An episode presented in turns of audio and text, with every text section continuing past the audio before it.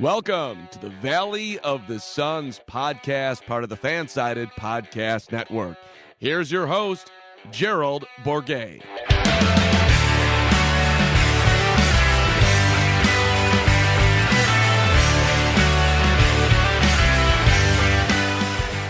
Welcome, Valley boys and girls, to another episode of the Valley of the Suns podcast, part of the FanSided Podcast Network. I'm your host, Gerald Bourget, and before we get started with today's show, just a friendly reminder, if you are watching this show uh, or listening to this pod, and if you are enjoying it, I would hope that you're enjoying it if you're coming back to listen for more. Um, please make sure to go on to the Apple Podcasts and go ahead and give me a five-star review whenever you get a chance. Um I've been doing this show for about three months now, I think, and would love to see some more feedback from you guys, what you like about the show, what you don't like. Um, I'm not very good at self-promotion, but uh, I would love to hear from you guys if there's anything that uh, you feel like I'm not touching on with Suns coverage, or if you are enjoying the show, I would love to hear some feedback from you. Um, please feel free to write me a five-star review and uh, make sure to subscribe if you haven't already. But we're going to get started this week looking ahead to what's coming for the Suns, and it's quite a doozy. Um, you know, we've known this stretch has been coming for quite a while now, ever since the schedule was first released, or the second half of the schedule, rather. Um, and we need to talk about the Suns' upcoming road trip, because it uh, it's not a make-or-break stretch for a team that's, you know, forty and sixteen, but it is going to be very important for them. Um, we're also going to talk a little bit about Jevon Carter and how he has been not only, you know, working his way back into the rotation, but really making the most of his time on the floor lately, uh, these last five games in particular. And then we're going to close up with our latest G-rated segment on a show that uh, I was a little late to the bandwagon for, um, but I binge watched all of it in the last three weeks or so and got caught up just in time for the season four finale, which is this week on Wednesday. Um, but that's Snowfall. And we're going to talk all about that and what makes it such a great show. But uh, let's get started with that road trip, because it's, uh, I mean, they're playing every team in the Atlantic Division, which, you know, in years past wouldn't have sounded that daunting, but the Atlantic Division is really good. They have five of the top six teams in the Eastern Conference playoff standings right now. Um, so we're going to break it down game by game and, to, and take a look at what to expect here. Um, so the first game is later this evening. We're filming this on or recording this on Sunday, but by the time you're hearing it, it'll be Monday. So, uh, later this evening on Monday, they're going to take on the Bucks. And the last time the Suns faced the Bucks, they won uh, one twenty-five to one twenty-four, very close game. That was back in mid-February. Um, Booker dropped thirty in that game. Chris Paul had twenty-eight. It was one of the rare games where both Booker and Chris Paul went off in the scoring department.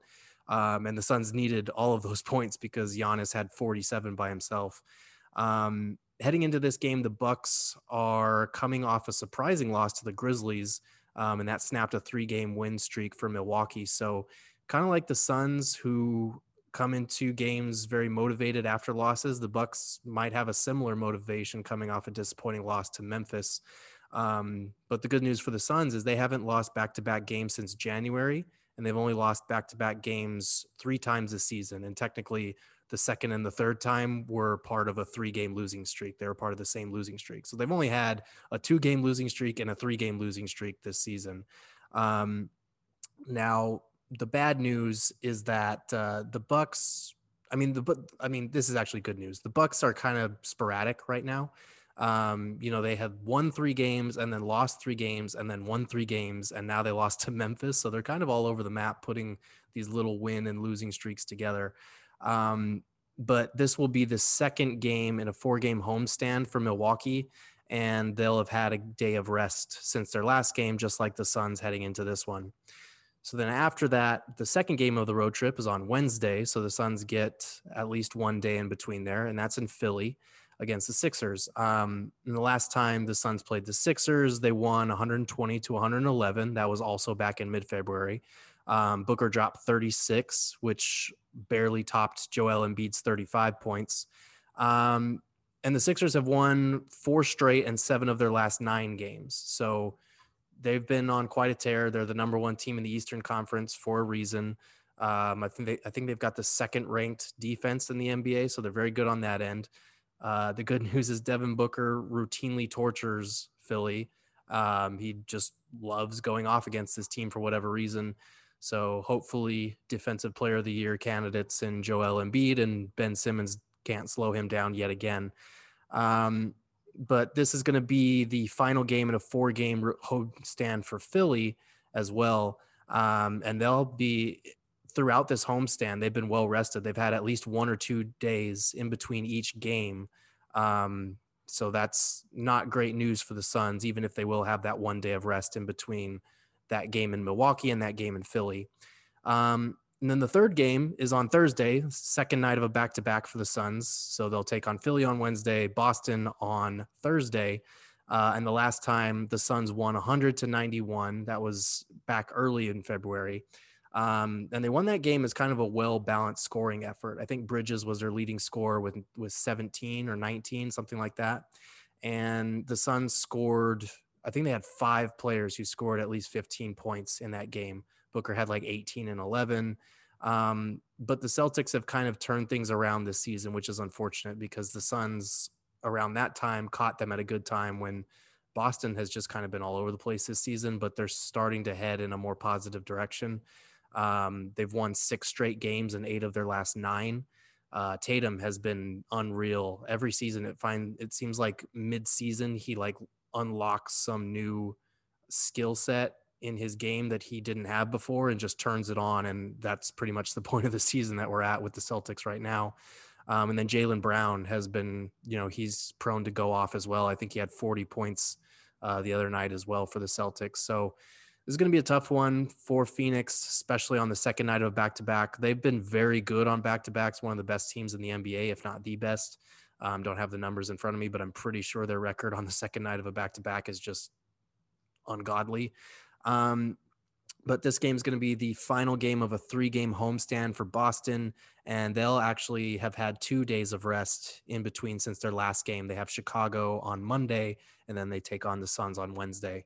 Um, and then the Suns get a little bit of a break. They have that game on Thursday, and then they don't play again until Sunday, which is good news. They have two days off. Um, and then they'll be playing in Brooklyn against the Nets. And uh, the last time the Suns faced the Nets, as we probably all well remember, they lost one twenty-eight to one twenty-four. That was in mid-February, and it was in a game where the Nets were playing without K D and I think without Kyrie as well. Um, Harden took over late. The Suns coughed up like a twenty-four-point lead. Um, Harden had like thirty-eight, eleven, and seven. And then uh, Chris Paul was leading the way for Phoenix with like twenty-nine points. Um, but the Nets have been kind of all over the place, and this could change by the time the Suns are in town on Sunday. Um, but the Nets have lost four of their last eight games um, because they've been missing guys. You know, K D went out of uh, Sunday's game with a thigh contusion, and Harden has been sitting out with a hamstring injury for I think the last five or six games for them. So he could return soon. They were saying that uh, it's looking unlikely that he'll play in Tuesday's game. I think the Nets are taking on the Pelicans, if I remember correctly. Um, but they have like two or three games before they take on the Suns on Sunday. So they do have time for Harden to get some workouts in and get back on the floor before that Suns game, which, you know, that would be typical, of course. But, um, you know, you want to beat these teams at their best, even in the middle of a tough road trip. It'd be nice if Harden was not available. That would make the job easier because he's been a routine Suns killer, especially in Phoenix. But, um, you know, we'll see how that goes. This is going to be – that game will be the second game of a very brief two-game homestand for the Nets, uh, and they'll have had one day in between since their last game.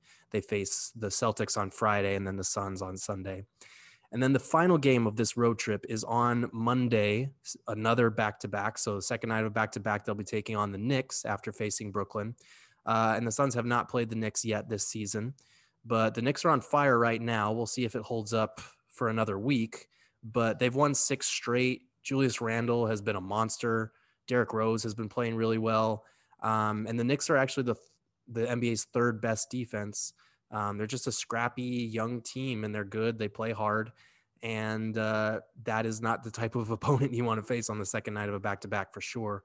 Um, the good news, though, is that even though the Knicks are currently on this six-game win streak, They didn't really play anybody over that stretch. Um, they beat the Grizzlies, who are, you know, around five hundred territory. They beat the Raptors, who are trying to tank their way out of the play-in spot in the East. Uh, they beat the shorthanded Lakers, who are, you know, I think they're like seven and nine since LeBron James went out. Uh, they beat the Pelicans twice, and the Pelicans are just a train wreck. They cannot protect a lead to save their lives. And then they beat the Mavs, who are a good team but have been struggling lately. Uh, I think they've lost like four games straight at this point. Um, so, you know, the Knicks are, they've won six games straight, but they haven't really played anybody that good. Um, And the good news is that, much like Booker does in Boston and in Philly, he likes to play at Madison Square Garden as well. So um, hopefully that bodes well for the Suns, even on the second night of a back-to-back.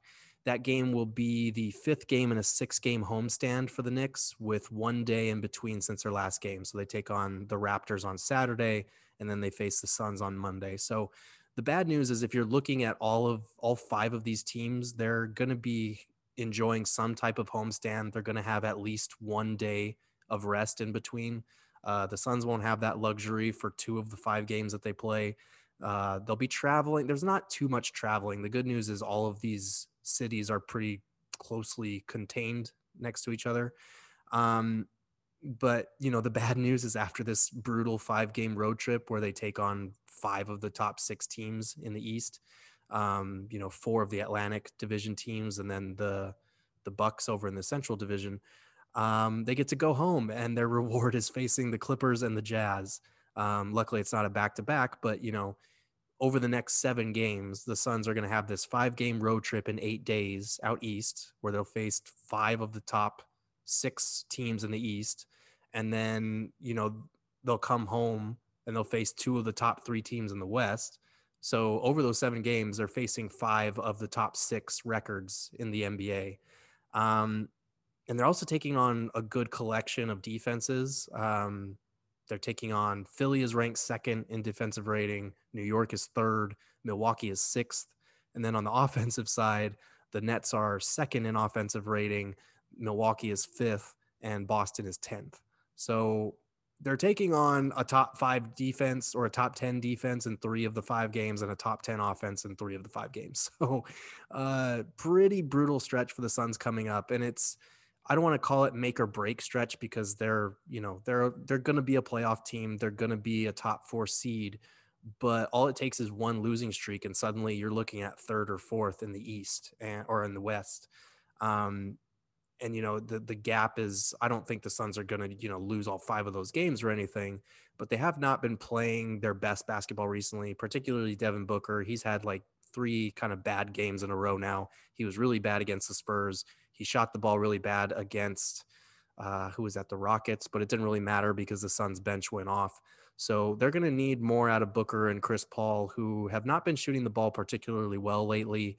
Um, they're going to need Ayton to bounce back, of course. After I put together a whole segment praising Ayton for how much progress he's made, he comes out and gets outplayed by, you know, freaking Drew Eubanks in the Spurs game. But um, everyone was bad in that Spurs game. We're not going to point fingers because everyone was bad except for Jevon Carter. Um, so the Suns are going to need to bring it, and they've routinely brought it this season against good competition, which is the good news. Um, but this stretch is crucial for not only their dreams of that, of getting that one seed in the West and closing the gap on the Jazz, but also their hopes of, of hanging on to the two spot at all, because the Clippers are coming in hot. Um, and the Suns just kind of need to bounce back from that just appalling loss to the Spurs. Um, if they want to establish themselves as like a legitimate N B A contender. Um, you know, they have the league best record against teams at or above five hundred. They're nineteen and seven. So they're winning, Um, over seventy percent of their games so far against winning teams. Um, now that record is going to be put to the test against really good competition over these next seven games, and with this five-game road trip in particular. Um, but let's move on to our next topic, who is Jevon Carter. And we actually just mentioned him. He was pretty much the only player that played worth a damn in the Spurs game. Uh, but he's been really good for the Suns lately. And you know, part of it, I think, stems from a conversation or multiple conversations that Monty Williams has had with Jevon Carter. He had been saying, uh, I can't remember which game it was. Might have been Sacramento.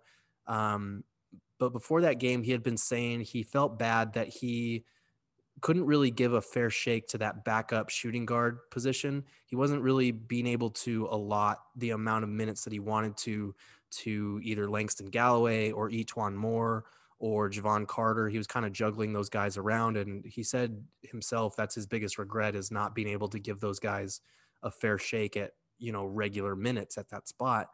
Um, but Carter has kind of stood out as a guy that brings shooting and defense. You know, Etuan Moore brings dribbling. He brings the ability to penetrate. Um, he theoretically should bring shooting, but the shooting hasn't been there f- for him this season. Um, and the defense has been kind of sporadic. And then you look at Langston Galloway, and, you know, he's not a great defender, but he brings all of the offense and all of the shooting. Um, so Jevon Carter is kind of that happy medium. And the key there is a conversation that Monty and Jevon had, and uh, we're going to do a quick quote of the week. I know we did one in our last episode, but hey, it's a new week, so we're doing another quote of the week um, with just some interesting tidbits that Monty and Jevon had to say about, you know, what the coaching staff's advice has been to him over this recent stretch. His ability to knock down open shots. You know, that's the thing that we've been telling him all year long, like stop hesitating and just shoot the ball, you know. I don't want him pump faking or thinking he's going to come out because he missed a shot. Um, you know, I told him one day when I'm when I'm gone or he, he has another coach, he's going to wish he had a coach like me telling him to shoot the ball as much as I tell him. And um, that that's what he brings. You know, he's a hard, diligent worker. He gets up more shots in our gym than anybody um, on the team. It's not even close. And uh, we want him to, to shoot the ball when he has an open shot. Shoot the ball. Okay. That's all I hear from from head coach to training staff. Shoot the ball. That's all I hear. You just got to trust my work, man. That's all it is. It ain't complicated. I be out there thinking too much, making the game too hard. I just got to keep it simple, shoot the ball, and bring the energy.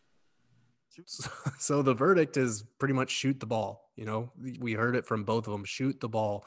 Um, and and I think that's a good thing. You know, you always are playing with fire when you tell players, you know, to play with confidence and give them the green light, because then sometimes you got guys like, you know, Jordan Clarkson or J R Smith or Dion Waiters who think they're better than they might actually be and throw up some ill-advised shots.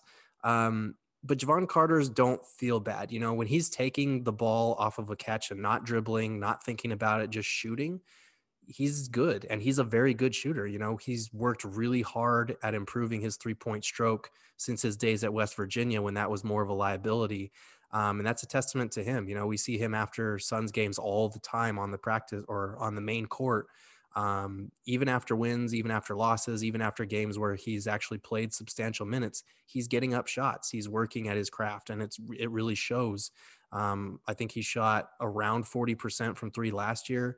And, you know, lately he has been absolutely on fire from three. So a couple of quick comparisons, because over the last five games in particular, he's been stellar. Um, so over these last five games, he's put up a total of sixty-two points in one hundred three minutes, and he's made sixteen of his thirty-three three-point attempts. So the first thirty-nine games where he saw action this season, he put up one hundred seven points in three hundred eighty-eight minutes, and he made twenty-three of his seventy-two three-point attempts. So for those of you who aren't that great at math, um, Jevon Carter has nearly matched his scoring total and his amount of three-point makes in the last five games compared to the first thirty-nine games of the season. So he's averaging twelve point four points in twenty point six minutes per game over these last five games. He's shooting just under fifty-five percent from the field, just under forty-nine percent from three. And compared to the first thirty-nine games of the season, he was averaging two point seven points in nine point nine minutes per game. He was shooting thirty-eight percent from the field and thirty-two percent from three.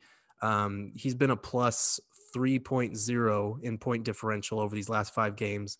Uh, and over the first thirty-nine games, he was plus zero point one. So zero point one. Um, and he's just taking a ton of threes, like just launch, launching a shit ton of threes. Um, he's taking eleven point five three-point attempts per thirty-six minutes over these last five games compared to six point five per thirty-five minutes. So he's nearly doubled his uh, output in terms of shooting three-pointers. Uh, he's multiplied his scoring output by four. And, you know, he, he's at, like I said, last five games, he's made sixteen threes. The first thirty-nine games, he made twenty-three threes.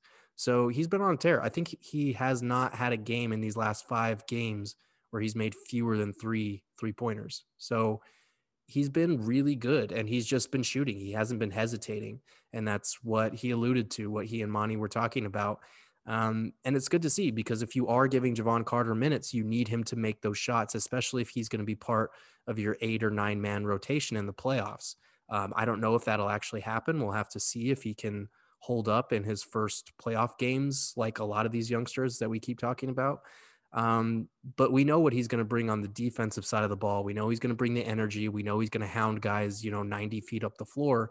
But if he can make those shots and not, you know, do the thing that he does sometimes where he just dribbles the air out of the ball, um, it's great when he's not, you know, overthinking things and is just shooting the open shots that he gets, because he's knocking them down. Obviously, he's not going to be shooting this hot the rest of the season. Some of those are going to stop falling. Um, and then, you know, that's when you question the confidence and you start overthinking things and hesitating with your shot. But when he shoots the ball, he just catches the ball and shoots it and doesn't think about it, doesn't hesitate, doesn't worry about getting pulled. The results are there. So hopefully that continues, because um, if he can continue to shoot at this high a level, the Suns aren't going to miss minutes from, you know, Langston Galloway or Etuan Moore too much, especially if they continue to stagger Devin Booker and Chris Paul in the playoffs, which, you know, hopefully they do. But uh, that's going to do it for our Suns talk for today. Uh, this podcast is brought to you by Danette May and Mindful Health L L C, featuring Danette May's top superfood product from her Earth Echo Foods line, Cacao Bliss. Nothing feels better than being able to enjoy rich, smooth, creamy chocolate and knowing you're doing something good for your body.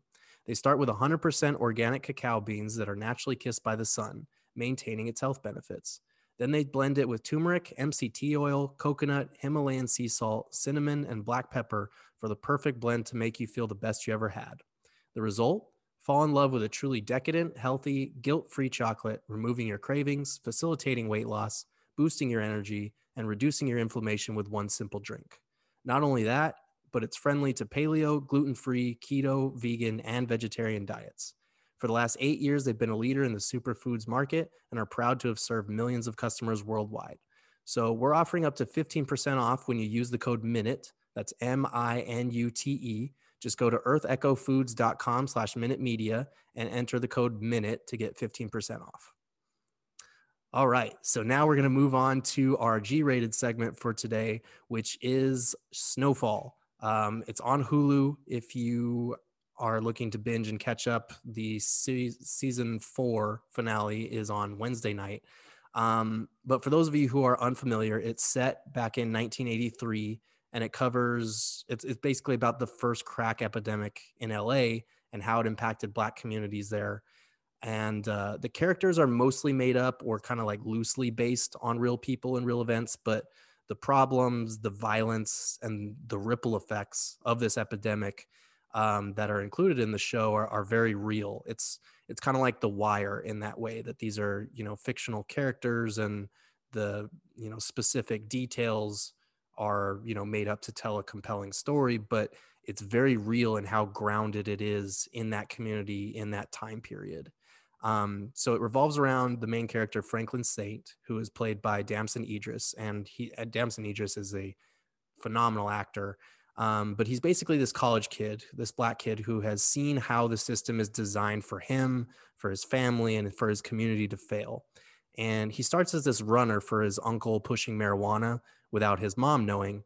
Um, single mom, he does have a dad, but his dad is kind of a deadbeat. He struggled with substance abuse and is basically out on the street at the beginning of the show. Um, and Franklin kind of finds himself in this cocaine world as part of his own ambition, which sets him down this path toward, you know, violence, towards favoring business and logic over, you know, humanity and emotions, and kind of his rise to becoming this drug kingpin at the expense of the very community that he set out to build up when he first starts off down this this train of of uh, down this line that he goes down. So it's very well done as far as how it kind of toes the line uh, in balancing the injustices of the system that Franklin has experienced and, you know, seen with the harm that he's doing to the Black community by introducing crack um, in order to make a killing off of it. You know, he's getting rich, but he's damaging this community around him. And Franklin does want to give back. Like in season four, he tries to go legitimate. He's trying to put his money to good use by buying up properties so that he can, you know, set these places up with affordable housing for low income families. But he's also getting people addicted to this crack rock and ruining their lives in ways that are, you know, even worse than just regular cocaine. Um, and it's fascinating because it also kind of explores the government's hand in all of this. Um, you know, one of the other main characters is a C I A agent who C I A agent whose name is Teddy McDonald, aka uh, Reed Thompson. That's his alias, and he's kind of there to help provide the cocaine from Colombia in exchange for money that he uses to fund these insurgency wars in Central American countries. Basically, the U S government trying to overthrow communist regimes. So it's very grounded in how the system, you know, exacerbated this major problem, this epidemic that happened in L A and, you know, destroyed these Black communities. Um, and it, it's very much like The Wire and Breaking Bad in terms of masterfully illustrating how each move, each decision has a consequence. You know, it, it's not quite on that same level as those shows. I'm not putting it in, you know, the pantheon of the two greatest shows of all time just yet, but it's honestly not too far from the conversation in just four seasons, and it hasn't wrapped up its fourth season yet. We'll see how it does with that on Wednesday, um, but it's just getting better and better with each new season. The first season was honestly uh, a little hit or miss. The pacing was kind of off. There were too many disparate threads going on, um, but they finally started to come together, and, and each episode is exciting. There's a lot that happens. Um, you know, it, it can be graphic with some of the violence, and it can be sad with the subject matter, obviously. Um, but there's some really great characters and plot lines with those characters too. Um, you know, Franklin lives right next door to a, a Black policeman named Andre, and his daughter Melody is basically his main love interest for the first three seasons or so. But it gets to the point where Andre kind of interferes. He knows what Franklin's up to and tries to interfere with his business. And I don't want to spoil anything, but bad things happen to Andre. And then Melody in turn turns against Franklin because of what happens to her father. Um, and it's really just fascinating, some of these storylines that they're able to create.